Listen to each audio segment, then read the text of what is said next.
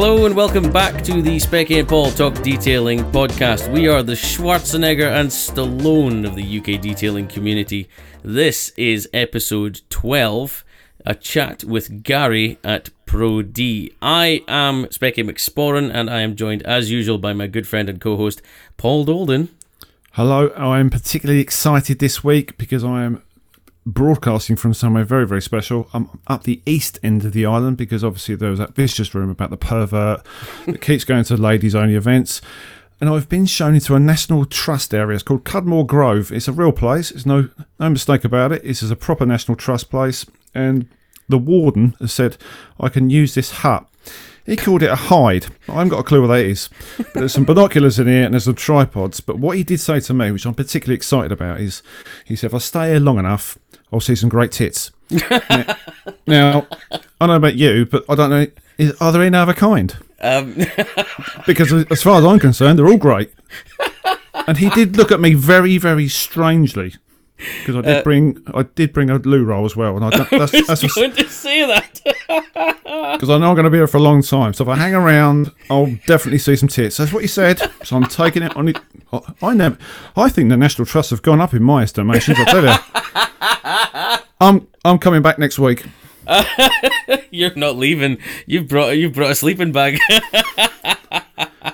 Damn right. Oh, dear God. How did I not see that coming? As soon as he started saying it, I thought, oh, no, he's not going to go. Yes, he did. He did. He went there. Great. Thanks for that. All right. Well, good for you. Enjoy. Let's crack on with the news before we get on with the introductions. So, Paul, we'll start with you because you've only got one. No, you've got two bits of news. Your new video. Oh, yes. Finally got another pressure washer video out. Because you've been so desperate for pressure washers. You know I don't do many of these, and this is a rare opportunity for me to do another review on a pressure washer. So rare. It's so rare. That's the reason my garage doors broke, because there's so many pressure washers, and I keep leaning up against the door and breaking it. I will say, big thanks to John at Ultimate Finish. There is a discount code for this underneath the video. I'm not going to spoil the surprise and tell you what I think about the amazing machine. It's really good. Go and check it out because it is live as we're recording this, funny enough, and you probably would have watched. It's going to be at least 1 million views. Come on, it's going to be at least. Really? So, no. Not at all. But go and check it out. Yeah, that's the latest. And also I'm making preparation for yet another Welsh trip because we are going up Snowdon. And that's not a euphemism. That is a real place. It's a real thing. This is not like one of those National Trust things. No, this could actually be my last podcast because if I get lost, it's going to make headlines. Essex couple gets stranded in flip-flops and ill-equipped, wearing their Bermudas and a vest top. That's exactly what the Scottish Mountain Rescue are always complaining about, is English people up a Munro in khaki shorts and sand shoes.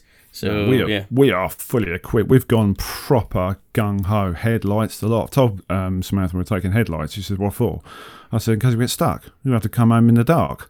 So we've got his and hers headlights. We've got pickaxes. We've got dogs, helicopter backup, you name it. We're on the easiest trail, the one that all the normal people go up. I'll say normal. It's only 400 feet. I think it's something like 6 miles. And I think it takes about 9 hours, or is it the other way around? 9 miles and 6 hours? I don't know. It's a long walk. I'm looking forward to it. I cannot wait to get away, get back to gorgeous Wales. Wicked. Yeah, right. Well, we know you love it. Interestingly enough, though, if you do get lost, if you do find yourself stranded up a mountain, up Snowdon, who am I going to use? Who would be your choice as a replacement? If it was Paul's wish we lost him, and I now have to get a replacement. Who would you choose? Well, Jamie, our postman's quite good. He's really funny. I'd probably get that short girl. What's her name? Oh, the one with the curvy figure, really pretty. No, it's gone. Sorry. No, don't know. She was from Ireland, I think. Was she? Oh no. Yeah, I don't know what they're like. Drives those cars that fall apart a lot, make a lot of noise. Oh, dear. That's it. I know. I remembered it. V-Techie. That's it. That's a knife. V-ticking. Oh, you're going to get a telling off for that one. That's all right. I hope so. I mean, that's terrible. Carry on. That's it. Of course, it's terrible. She would make a great replacement for you, actually. She is going to come back on the podcast as a guest host. So I guess we could give her a run through of her paces and see how that works out. All right, news. My news, not a huge amount. We had a couple of things going on recently. We went on a night out for the first time, I think, ever with me and Natalie together. We've never actually had a proper night out in the town, but we went out with a couple of friends who were visiting, and went out in the town, had a meal, had a few drinks, had a few more drinks, and she was all in the mood for dancing. We ended up in a club, and she was dancing away, just shaking her thang like you wouldn't believe. And there was a couple of young lads decided that they liked the way she was dancing, and they were looking and talking to each other about her, and she spotted it, and rather than getting self-conscious, because she'd had a few drinks and a bit of liquid Dutch courage, she turned around and just winked at them, and they all kind of didn't know what to do with themselves and kind of turned around and ran off. I think I'd have ran away from her. The amount she drinks, blimey. She'd give me a good run for me money. She would, actually. You know what, actually, I think it was those cocktails that we had that I went to my head. I've never had a French martini before. They're delicious, by the way. So there's a thing for you. It's probably a really old school thing, but that was nice. And then literally the day after the night out, we went to Castle Fraser for the Aberdeen Goes Full Throttle Car Show, which if you follow me on Instagram, you'll see some of the cars that we got to see there. Fantastic weather for it. Fantastic day. I was spotted, although nobody came to speak to me. I was spotted because afterwards I got a message from someone saying, "Did you pick anything up? We couldn't exactly miss you wearing your Specky hoodie and Specky hat." Somebody noticed you. Somebody noticed me. It's like, the second time ever it's happened. So yeah, there you go. Oh. Amazing, exciting. Mm. But that's all the news. There's literally nothing going on. I'm due to be filming something soon. I promise I'm going to get another video out there. But Paul is capitalising on my lax behaviour at the moment and jumping on it with the full vim and vigour to try and pick up those extra views. Yeah, so, I'm enjoying it. I'm enjoying filming. I'm enjoying both. Capitalising and taking all your views and filming again. Really missed it. And I've gone full manual now, thanks to one of my subscribers who said, don't bother about the autofocus system on the Canon, because I've realised after I don't know how many videos, it's very unreliable, so I'm now doing full manual, proper BBC wildlife photographer. You know what, I had a similar situation with my Nikon. It's really not just a Canon thing. It seems that DSLRs, like ours, just don't like their autofocus much, and I had a lot of issues when I used to film on that.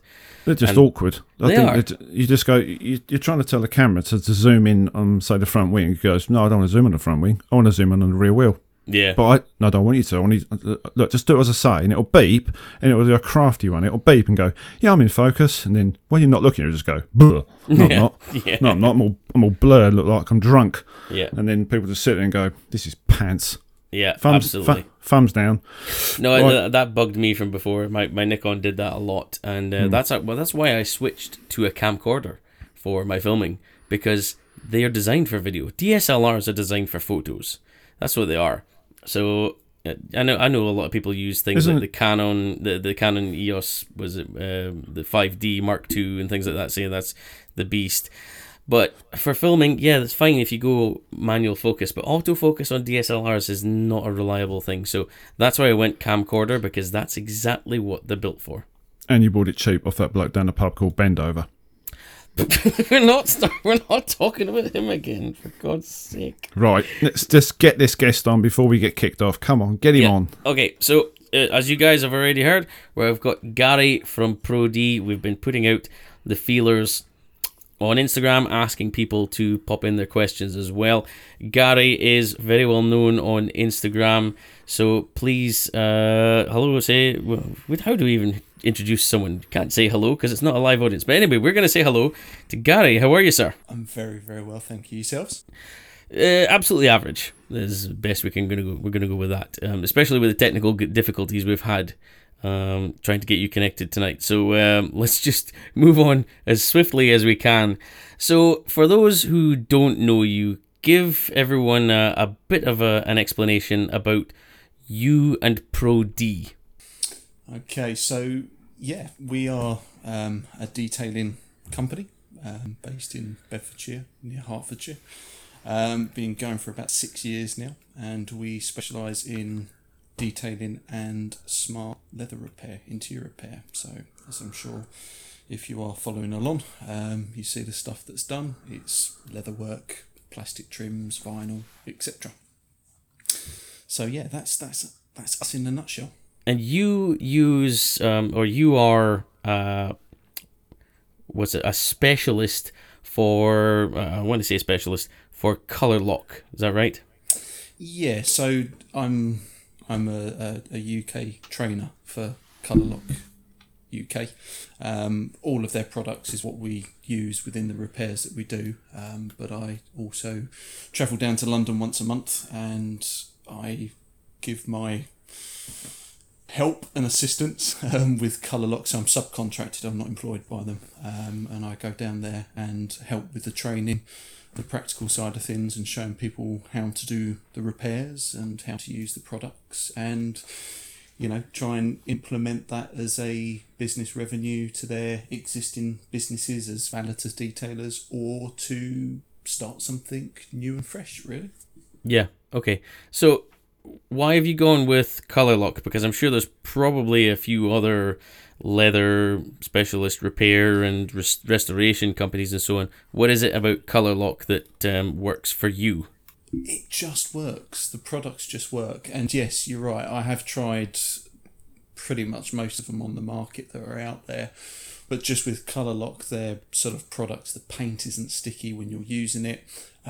It's got a vast array of sort of repair tools, products, and also the grain replication system is very, very good. A lot of the other manufacturers will have sort of fluids that you need to mix together, spatula, mix it up and dry it and all that kind of stuff. And it's a bit of a faff, where ColourLock's system is extremely easy. It's in...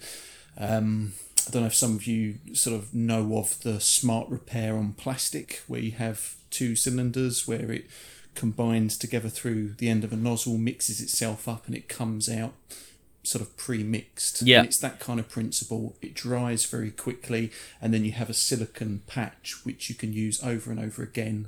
And it's just very, very easy products that do what it says on the side of the tin. And after using so many different brands over the years, they, you know, it just works. So that's why I sort of, you know, put myself with them. Okay, all right. So that answers the leather repair and things. What about the detailing in general? How did you get started in the detailing scene? Were you a mobile valeter, or did you always have a view to making sure you had a unit? Yeah, I started out as a mobile valeter, and I always knew I wanted to be my own boss and to do my own thing, all the way back to when I was 15, 16 and did my apprenticeship with Ford as a vehicle technician, mechanic, whichever you want to call it. Mm-hmm. But I always knew I wanted to do something back then. I just didn't know what I wanted to do. And I always sort of, cleaning cars has always been a passion since I had my Fiesta Z-Tech S and cars along the years, but all the way back there I was never a detailer. You know, at best I washed my car on the driveway of my mum and dad's house with one bucket and a sponge. Yep, yeah, we've all been there. It's, you know, that's how it, you know, I'm not going to say I was a detailer and all that back then. I was a kid washing my car, but I had that love for it, and that grew over the years. And spending many years in main dealers as a vehicle technician and independent garages, restoring classic cars, Jaggy types, Gordon Keebles, Austin Healey's, all manner of stuff, and then going into management, customer service for many years as well. I've kind of combined into all that experience and knowledge as sort of in a suit and on the shop floor, and I got to a point, I think I was at Mercedes, and it was a case of, if I don't do this now, I'm going to get to 50, 60, 70 years old and look back and regret that I never tried doing my own thing. And I don't know, it just fell into place to do what I was doing. But I always had a vision, you know, I never planned that I was going to be a mobile valeter for the next 20, 30 years. Yeah. I wanted to progress the business and grow it into something. And I had the leather repair side of things, not with ColourLock at that time, but I had the leather repair side of things in my head as a business plan, because my future vision for the next year, 5 years, pardon me, was that I was building a business doing more than one thing. So if one side of the business, i.e. the mobile valeting, was quiet, hopefully the leather repair would pick up the shortfall, and vice versa. Yeah. So I would always have a hand in a pocket, and I wasn't relying on one sole trade for earning money. It's just so happened as the years have gone on, it's boomed and it's evolved into what it is now, and both sides of it are manically busy, and it's done what it's done. So. Okay. All right, that makes sense. So when you were mobile, at what point did you decide that... Like, what was the thing that drove the change from being mobile to unit-based? Was it something to do with maybe the number of regular clients you had, or was it just once you could scrape together enough money to be able to afford the unit and so on? What was the driving force that made you upgrade from the mobile to the unit-based detailer? It was very simple. I wanted to do detailing, and I say that because... personally, I'll sit here and say there is a difference between valeting and detailing. I know, you know, many people will probably that will stir a few feathers, but there is a difference between valeting and detailing, and I will argue that until I'm blue in the face. There so definitely I knew is. That I wasn't able to do the level of paint corrections, machine polishing, and ceramic coating application whilst I was mobile. So you can do a degree of machine polishing whilst you're mobile. I'm not saying you can't do that, but for me personally, wanting to up my game and bring my level of knowledge as a technician to what I was doing, i.e. removing interiors and stripping wheel arch liners out and doing the smart repairs, you know, you can't do that in a day on a drive, and I needed a workshop to do that, and that was my next stage in my business growth, was to get a unit. So that was the reason why I did what I did. Yeah. And then now you've got your unit, so you know you're working with ColourLock for your smart leather repair and so on. You've also seemed to ally yourself a lot with Gyeon as far as the detailing products side of thing. Was that driven by anything, or was it just that you particularly liked those products? What was it that made you want to move more to lean more towards Gyeon products? Yeah, Gyeon is a fantastic brand product. Again, very similar to ColourLock. It does what it says on the tin. It's simple to use. All the products are, from maintenance products to ceramic coatings. They just do what they do. And yeah, I tried, you know, many others prior, and I Kamikaze, and I was using another sort of few bits and bobs, but Gyeon was just worked for me. And it wasn't just the product for me. I'm loyal as a dog. I'll stick with something. I'm just as much about the relationship as it is the product. So me and Ram and the guys at ColourLock have got a great relationship, and again Theo, Jens, Jeremy and the guys at Gyeon UK, we all, you know, talk, messaging or phone regularly, and we have that sort of relationship, business relationship, and it just works. You know, and that's why for me Gyeon was a no-brainer. The products do what they do, they give fantastic results, and they're very easy to use as a business, because you don't want that faff of having to have different sort of applications, or, you know, it behaves differently. You know, with some ceramic coatings that does happen. You have different sort of when applying it due to temperature, humidity, or sometimes batches on the smaller brands that are not so big, you can sometimes have some issues. Where with Gyeon, every time you do a coating, whether it be pure to Duraflex, it just goes on, it comes off, and it does what it does. It, you know, so that's the reason why I kind of looked at it and thought Gyeon is what I want to do. I want to be, you know, a Gyeon centre. And not use multiple other different ceramic brands. I have a relationship with Jack and Stianagloss, and I'm brand ambassador for Stianagloss. And I generally use the mixture between Gyeon and Stianagloss when I'm doing the detailing. That's really what I stick with. There are other brands and other different products I use.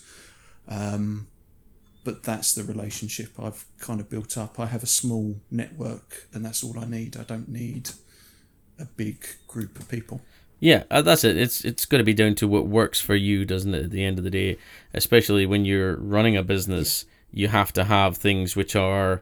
it's got to... I guess there's got to be a certain criteria that you've got to meet, or a product or a brand has to meet for you to want to choose them to work with. I guess at the end of the day, it's got to be effective, it's got to be easy to use or quick to use or whatever. It's got to be good value for money. I suppose, in a way, you've got to have a good support network for that brand as well. So it's interesting that everyone has their own brand, and some clearly like certain brands, and there's others who really dislike other brands. Have you, I think this goes back actually to one of the questions that we received for you, was about quality of products, or what's good. This was a message that came in from Valeting by Hallie, I think it is, and the question was, what's a must-have product and what can be forgotten about? So is there anything that you'd say you couldn't live without, and also is there anything that you would say you are quite happy to forget that it exists? My ramp. Your ramp. I couldn't live without my ramp. Oh, that's a good answer, Gary. Yeah, I'm all about the ergonomics.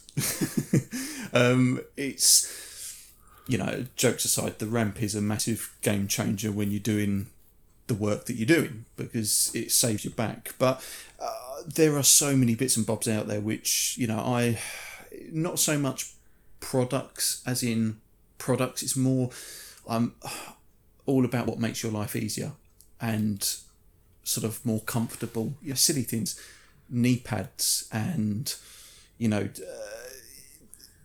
sort of the Hoover attachments, like what I did in one of the reels on Instagram recently. It's a little micro sort of Hoover attachment that goes onto the end of the main Hoover attachment, and you can get into all the little crevices and cracks. So people say to you, what's your favourite product, expecting a certain glass cleaner or a certain ceramic coating. And what I'm trying to say is it's not that, they're not my life-saving sort of things. It's the little things on day-to-day that makes your life easier and more comfortable. Not talking about cutting corners, but just makes life easier when doing the job, you know, rather than trying to brush and crevice tool to try and get dust out of a windowsill.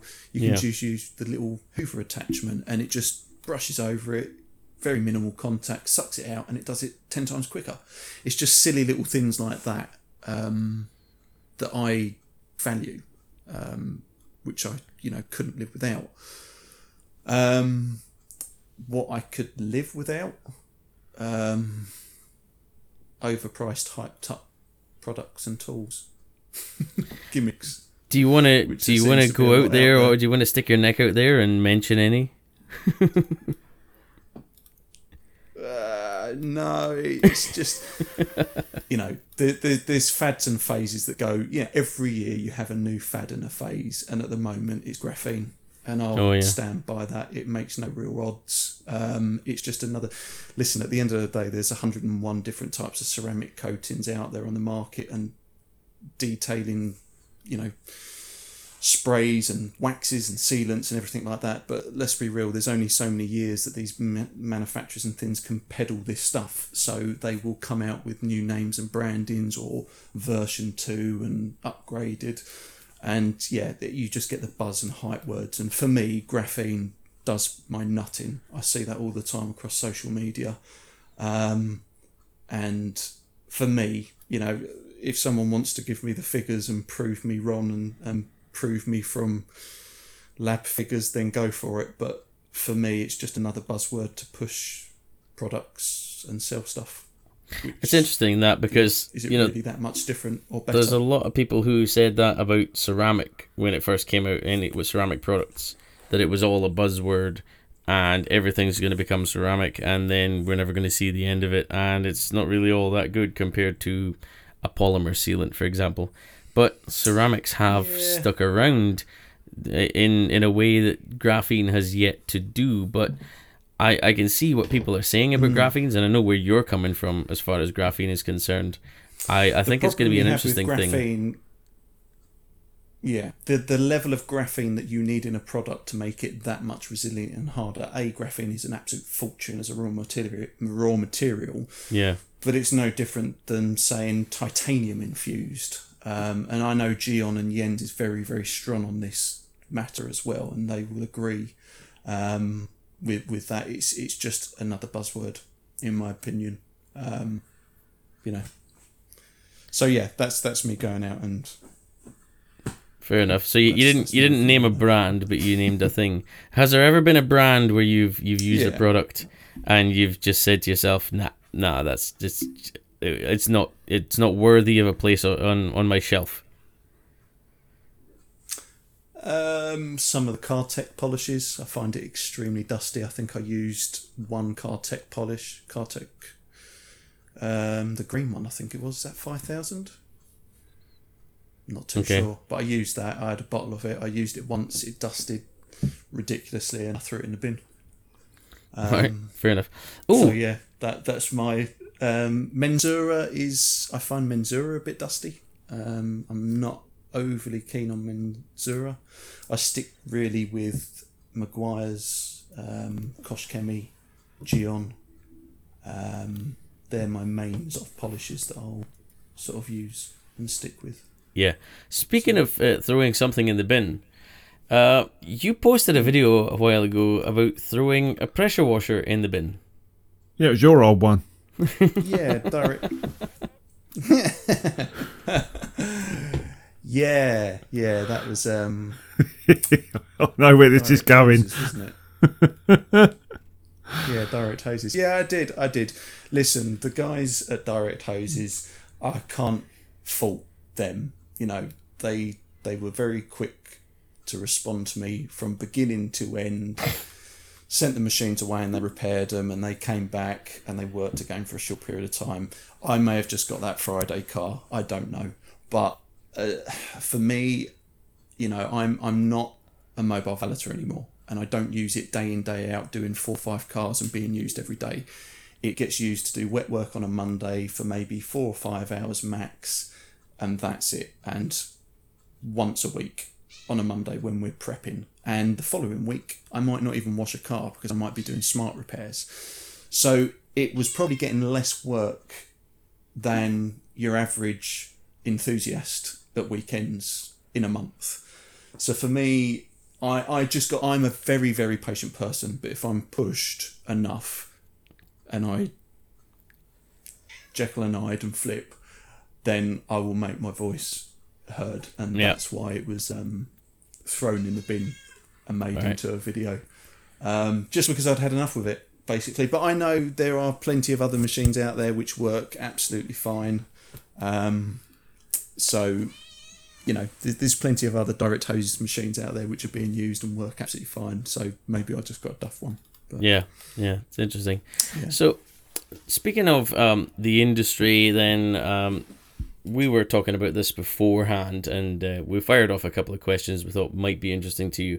And this is one that I think has been brought up a few times in different conversations that I've certainly had with a few people, is regarding the regulations and so on that perhaps should be introduced.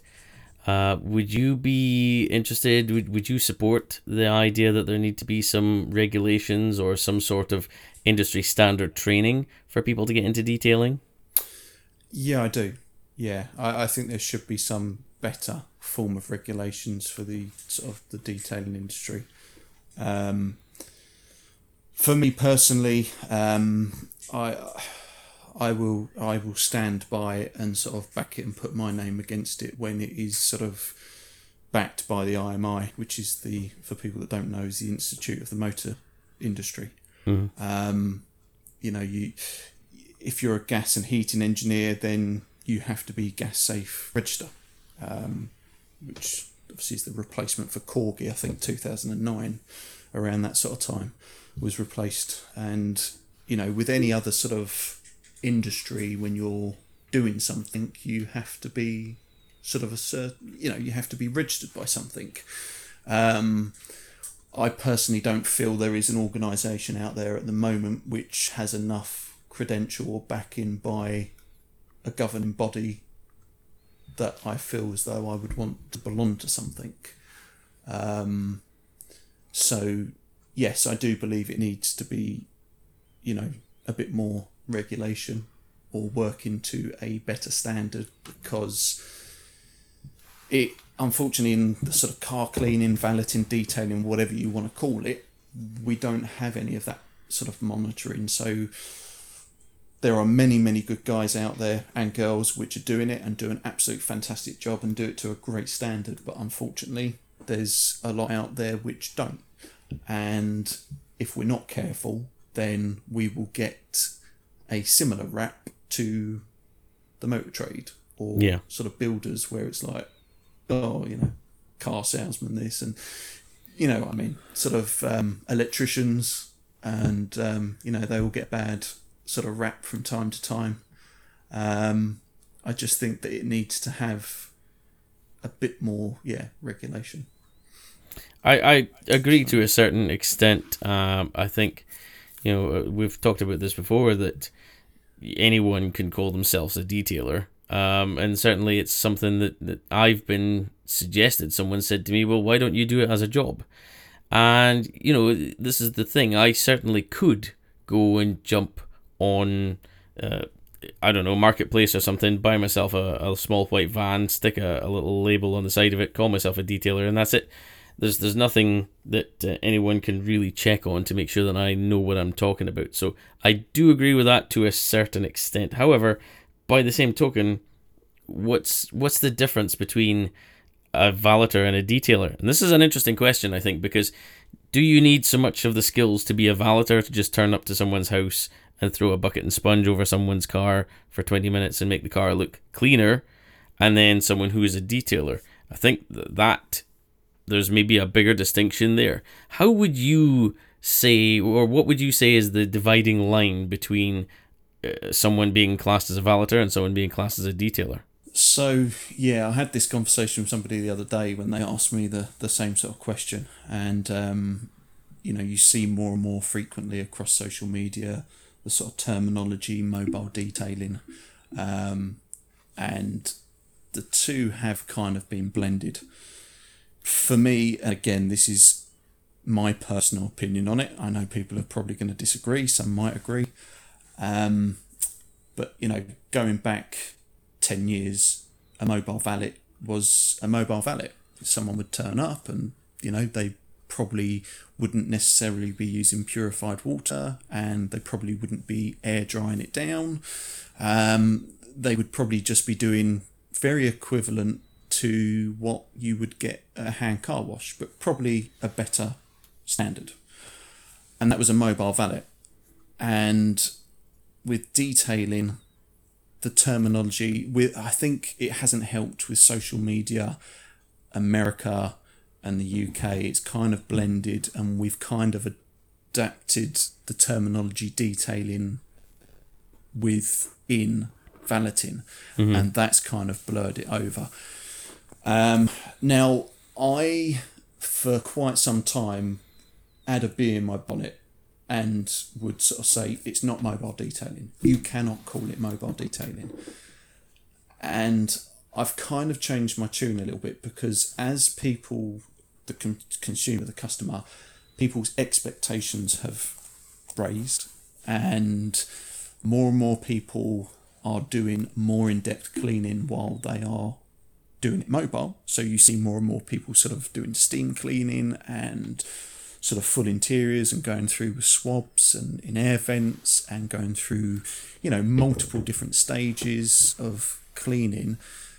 That is kind of, to a degree, detailing, because you're going into detail cleaning the grime out of indicator switches, or steam cleaning and cleaning fabric seats.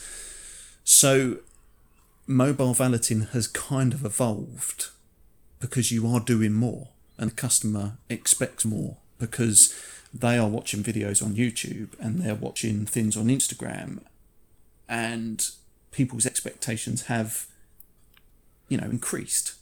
Yeah. So I think mobile detailing does have its place as a terminology, but the difference between mobile valeting stroke detailing and detailing as a detailing studio are two totally different things, if that makes sense. Yeah. Because if you're studio based, like myself, I very rarely do any form of mobile valeting. The only sort of valeting we now do sort of perform are for cars that have come through the shop already, and we've spent time machine polishing and we ceramic coated them, and the customer goes on to a sort of monthly ceramic maintenance valet, and we still call it valeting because we're cleaning the car. That's what we're doing. We're giving it a maintenance clean, so it's a valet. Mm-hmm. It's not a detail. So we're maintenance valeting, but we're doing sort of a ceramic maintenance valet. So that's what we do, but within the workshop we are doing detailing, we're doing machine polishing, we're paint correction, we're doing ceramic coating, you know, we're doing that level of work that you can't do on a driveway or class as valeting. So there is a massive difference between the two of them as roles, but the sort of mobile valeting terminology has adapted to a more involved clean, which I would then say, well, yeah, you could call it mobile detailing.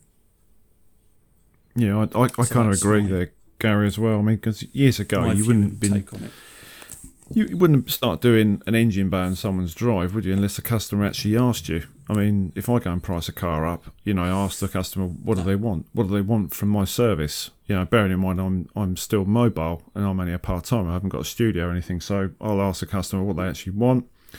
And with it, I spoke to you about the MR2 lately. The customer's asked me to do. The car's had paint work done to it. He wants the engine bay detailed. And I actually use that word detail because it is going to require a level of detailing. It's not, as far as I'm concerned, valeting. I think the biggest problem is probably social media, where the words have got very, very contaminated, shall I say. I mean, I've known you for a number of years and I've seen your business evolve considerably with getting better equipment and to make things easier for yourself, and we've spoke about valeting at great lengths, you know, about the money involved with it, you know, the fact that it can be a bit, it's not on its knees, but for you yourself, I think the money that we're talking about, the level of workmanship we're talking about where you're concerned, I don't class you as just a detailer. I'd class you as a vehicle restorator as well, because taking liners out and front grills and headlights and everything else, this isn't like a normal level of detailing, is it? And I think that's where the two are just completely different, the level that you're working at.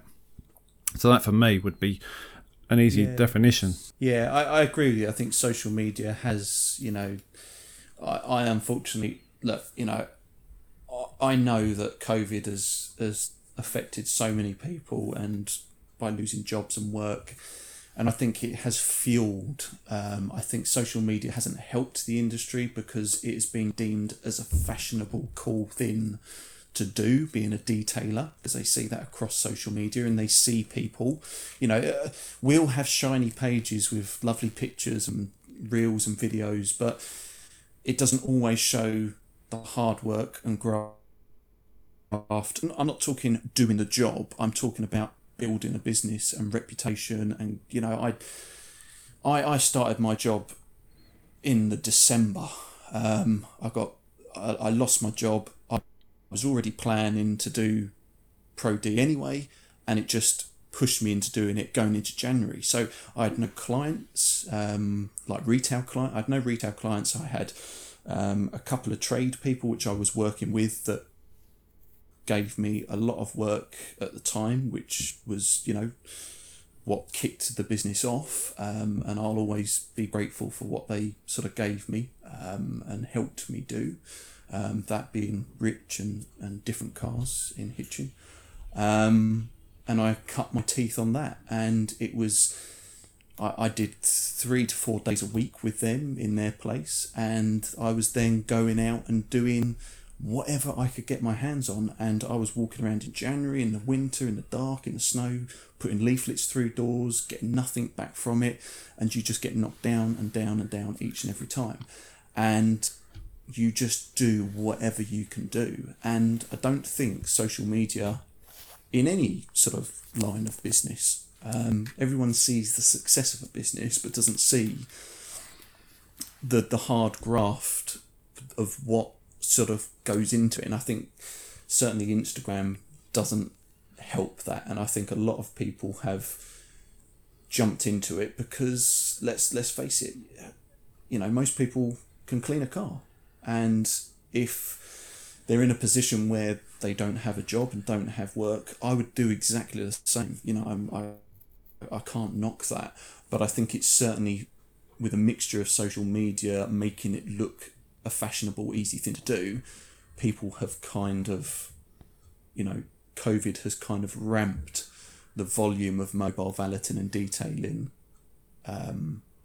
in sort of recent year or so. Yeah, definitely. But that's my personal take on it. I think the industry has been flooded in that sense, you know, and listen, it's not a bad thing. I'm not sitting here sort of trying to poo-poo that, because I started out doing mobile valeting, and it's something that I cut my teeth on. I just don't think that social media has helped the industry. Okay, that was going to be one of my next questions, was about social media, because a lot of people have their thoughts on that. So you say it doesn't really help you. Briefly, what would you say are maybe some of the main positives and the main negatives that come from social media within the industry? Well, a positive for me is it brings me work. People see the work and they will, you know, most of my business that comes to me is through Instagram, Google, sort of search engine and word of mouth. So yeah. It's a double-edged sword. It really is a double-edged sword. I enjoy doing social media. I do enjoy social media, and it brings me work. But also, it is a real drag to maintain, because you're trying to run a business and do the work. But certainly within recent months, I've noticed, you know, Instagram has changed massively in the last year or so, in the sense that you are bombarded with ads. The interaction side of things is on its knees, so it's a very hard game, and Instagram annoys me. I enjoy interacting with people and showing my work and to, you know, use it as a portfolio, but I know Instagram's a business and they've got to make money, and I just feel since Facebook has taken it over, it's gone through the floor. Yeah. In the sense that it's now so monetarized, and it's just how much money they can make out of it. It's taken the fun out of it a little bit, because, like I say, I now scroll through my feed and I get a sponsored ad every 2 pictures or every 2 posts. And I was talking to Ben yesterday in the workshop about it, and it kind of has killed the platform a little bit for me, in the sense that you're bombarded with comments and direct messages from bots, and it's a difficult one. It's it's a very. If it makes it any easier, Gary, we get them all the time. Yeah. Oh boy. Oh, do we get the bots and the offers of smoothing your balls and everything else? And I was actually listening back to a previous episode, the one where we had Vicky on, and she got the same thing. She got the same thing saying you'd be a great fit for our advertising campaign of manscaping. And I thought, wow, this is Vicky getting that kind of stuff. So really, I'm spammy. Isn't it? I'm so sorry because that was meant for you. I'm really sorry. It has changed. It has changed. It has changed in that sense. And I think if you're not paying for ads, you know, I've got a small account. It's 22,000 followers. I follow about just over under 1,000 people. I have never bought a follower. I've never paid for anything in that sense. And I have waves of ups and downs on interactions. Like 1 week, I think 3 weeks ago, I had a interaction of 3.7 million interactions within 7 days. And last week, I've had 97,000 interactions. Wow. So that just shows the sheer and utter plummet through the floor of interaction. But I know what they're doing is they're dangling a carrot. They want you to do a sponsored ad. They want you to pay for this and pay for that to then boost it back up. And I won't do that. I would rather sit through a week or so of it on its arse through the floor, and then after a couple of posts, it then picks back up and it goes back through the roof again. But I've had to kind of look at it and take a bit of a backseat and not be so worried about it. Yeah. So you've talked about chill out, but now I need to just chill out. Yeah, absolutely. So how is it? You've got all your work done. You've got your social media going, which you've got to manage that. You've got to manage your time with the jobs that you have, whichever detailing jobs they might be, paint correction, leather repair, all these kind of things, any kind of smart repair. You got to balance out your work life balance. How do you manage that, and how do you deal with your downtime? What do you do? Do you take yourself away from everything completely? Is it just a case of chilling on the sofa? Is it? What's your release from work? When we do get time to go away, we'll go away in the camper van, and we will do anything in the water on a board. So that's where all four of us, the kids and Jen and myself, sort of, if we're not on the beach doing a barbecue or in the water on a board, that's generally what we're doing. But on a day-to-day basis, you know, I have been guilty, which I'm sure many people that are running a business will be guilty of, where it just blends into weekends and evenings, and you find yourself sitting on a sofa flicking through your phone or doing emails. And I've had to, certainly I've revalued work life and family life balance over the course of COVID. So when I was off homeschooling the kids, we've kind of just tried to restructure our lives a little bit for the better. I've kind of, during that time, sort of taken up meditation, and I do that twice a day, morning and evening. I'm not a religious nutcase, don't worry. It's Evolution and Big Bang. It's about well-being and my own sort of maintaining my mental health and protecting that. So I will do a lot of meditation. I listen to a lot of audio books and podcasts during the day and in the evenings, and surround myself with positive people, whether that's family and friends. Whose podcasts do you listen to? Whose podcasts? Who's I listen to. That's not the right answer. I listen to Jay Shetty. Sorry, I listen to yours. I listen to Jay Shetty, Rob Dial, life coach mentors or their business mentors, and that's what I kind of listen to daily, really. All right, fair enough. We've got some questions in from the community. We're going to just ask for brief answers here. There's going to be a few to go through. One question is from Devil is in the Detail, asks, what's Gary's issue with black badges on cars? Don't like it. Looks tacky. Fair enough. Fair answer. That's a personal opinion. I don't, of course. Blacked out vehicles. It looks like Knight Rider. I don't like black wheels either. I hate black wheels. Oh, I think when you've got a black car, and I know Ben's car has got black badges and black wheels, so I apologise, Ben. But I just, as a personal preference, I think when a vehicle is fully black with tinted windows and black badges and black alloy wheels, it just looks like a bad copy of Knight Rider. I'm going to kind of agree with you there. I think you're kind of right, and I'm not a fan of black wheels and everything, but especially in a black car. Another one comes in here, asks, I've started valeting friends and family's cars. How do I charge correctly? What's the process? Process of what, just washing? What's the process of charging? How do you figure out how to charge family members? Oh, sorry, charging. Oh.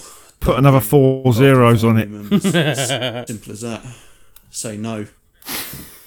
No, seriously, I don't, I don't even do brother stuff. Don't get involved in family stuff, because you're either going to do it for free or you're going to charge such a ridiculous amount, like cheap amount, because it's family. You've got to be doing it for the love of it. Yeah. If you're going to do anyone like a next door neighbour or family, you're kind of doing it at the weekend. I don't see that as a business thing. It's, it's so difficult to suggest that, isn't it? When it's a family member, mm-hmm. It's not viable. Yeah, that's a very difficult question, isn't it? No, it's if it's going to how to price structure a job if you're starting out, I would suggest if you're in your local area and you are looking at doing valeting, that you would look at a number of businesses and. You look at similar to what this is just one factor, but you look at 3 or 4 different companies in your area, find out what their mini valets are, find out what their big valets are, work out that price, divide them, take an average, and then your average cost within your area for that type of work. It's up to you whether you do it on the nail or whether you charge more or whether you underquote by a fiver, but at least within your area whether you are miles off and charging too much and you potentially are going to be getting no business coming in, or whether you're too cheap and you're undercutting yourself and underselling yourself. So that's one sort of thing I would suggest. Okay. Another question from Martin May here, and this is quite an interesting question because this is something that has been one of the reasons why I wouldn't get into detailing as a job or doing it for money. The question is, how do you deal with the loneliness of working on your own, the solitude that there is for the majority of the time? I think that's a fair question because that's one of the reasons why I've said when other people have told me you should do this for money, that's been one of the main reasons for me not to want to do it, because I have a very social job. And I would suddenly go from dealing with lots of people to dealing with no people. How do you deal with that? Yeah, I agree with you on that one. And you also experience that as a mobile valeter. The only bonus is that you get to see a handful of customers during the day and maybe get a tea or coffee off of them. But in general, travelling backwards and forwards and doing the job, you're still on your own. But you are outside, so you kind of have that outside interaction. But when you're working in a unit, certainly like my unit, I have no windows. I have a roller shutter door, which I keep closed because I don't want contaminants coming in from outside. Equally, I don't want people driving past and poking their nose in. So I have all my doors closed and, like I say, I have no windows. So it is effectively like working in a prison. You've got no natural daylight. Somber thought. You're working in there morning till evening. So... It is like that. So, that's where podcasts, listening to music, listening to podcasts, audio books, having that voice in your ear makes a big difference. Certainly having Ben on board, and he works with me for a number of days, that's a big help because you've got that interaction with somebody. But, yeah, certainly if you are a very sociable person, that is a very tough thing to sort of overcome. I actually quite like my own company. I'm not introverted at all, but I do like my own sort of space and being on my own, so I can kind of cope with it, but every so often I do need that human interaction, and Ben helps with that. Yeah. That makes sense. That makes sense. One more question here. Someone, Mr. TJP, asks here. People say I take forever when I go out to clean my car. Am I being too slow, or am I doing it right? What is there a time scale? I can, you know, if I'm washing the van or washing my car and do it at a weekend while I'm outside, it might take me 2 or 3 hours. But yeah, it's a very difficult question to answer. If it's taking you to open-ended, it depends on what you're doing, doesn't it? Yeah. It's a very open-ended question. Well, this is it. Some people will look at the situation and they'll say, oh my God, you're taking 5 hours to wash your car? That's far too long. I guess you take as long as you want to take. Exactly. Yeah, if you're doing just a washover and just, you know, doing a quick wash, it might take an hour or so. So, unfortunately, we did have to cut this interview short a little bit. Unfortunately, Gary was running into some technical difficulties, so we didn't get to quite ask everything that we were hoping for. That's unfortunate, but perhaps we will have him back again on another episode for some other chit-chat and questions, things like that. Just unfortunate we couldn't finish that off, but we do thank Gary very much for taking time out to chat to us. He is a very busy man with lots going on with the job and with family life. So yes, we hope so. You guys do understand that this is what happens. People have lives to live. Yes, and the technicalities of it all, it doesn't always run as smoothly as we'd like. We spent a good hour and a half before we actually came on air in trying to prep and find out what was going on with the mic issues and headphone issues. Yeah. Latency issues. If you wonder why I didn't talk a lot in these interviews, because the latency is that bad, Gary didn't know when I was going to chime in. It was very difficult to come in and ask him some questions. So the latency is awful. Yeah, between three people, it was a bit of a nightmare, but we got there in the end. Yeah, absolutely. It was like about 3 or 5 seconds between the time that you spoke and the time that he actually heard you. So this was difficult, and unfortunately, these are the things that you have to try and put up with and overcome when you run a remote podcast like we do. But we hope you guys have found this episode interesting at the very least. Paul, anything else you'd like to say before we have to say cheery bye to everyone? No, thanks for everyone that's been sticking with it. That was the 12th episode. We are still on air. 12. You can hardly believe it, can you? Like how? Who's allowing this? After this episode, nobody. I would have thought. We've got more to come, though. We've certainly got more guests lined up in the wings for future episodes. We've been in talks with a few people, so we've definitely got a list of people that we're going to have on. Different people from different parts of the industry, parts of the community, and so on. So there's definitely more to come along, and of course there will be the odd episode where Paul and I just waffle as we often do, like every day. I have at least 2 or 3 mid-show rants building up, which would probably explain why my blood pressure is so high. This is why you need your holiday. Yes, yes. Of course, I'm disappearing back up to the beautiful part of the world known as Wales. Scotland. No, it's Wales. Scotland. There's something wrong with this. Is it this claims thing? Can we get rid of this app? Because it doesn't work. You get interference. Somebody keeps saying Scotland in my left ear. Well, that's because it's the right answer. That's what it's all about. Beautiful UK. It's got to be Scotland. I'm sorry, it just is. Right. Well, on that note, on that bombshell, you've been Specky and I've been Paul. Thanks for listening. There you go. Wow, you just signed us out. Thanks very much for that. We'll hear you in the next episode. Take care. Bye. That was classic. Back on. I like that one.